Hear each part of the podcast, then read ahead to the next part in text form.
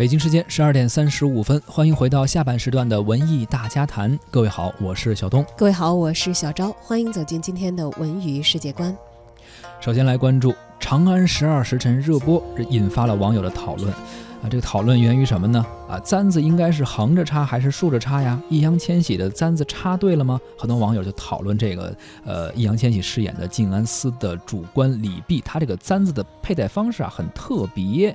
因为我们之前看过很多的古装剧啊，这个发簪都是横着插在这个发冠上的，但是李泌这次头上的簪子却是纵向的，所以有人质疑说，哎，是不是剧组搞错了呀？这剧中的很多细节也确实引发了网友的讨论。当然，也有知道的多的网友啊，就在回帖告诉大家，这个当时是什么样的，确实有这种竖着的这个簪发的这个呃穿法啊。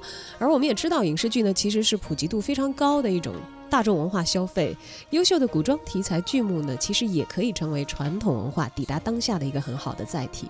有评论就认为了，说考剧其实折射的是观众们的对于影视消费当中文化流量的一种渴望。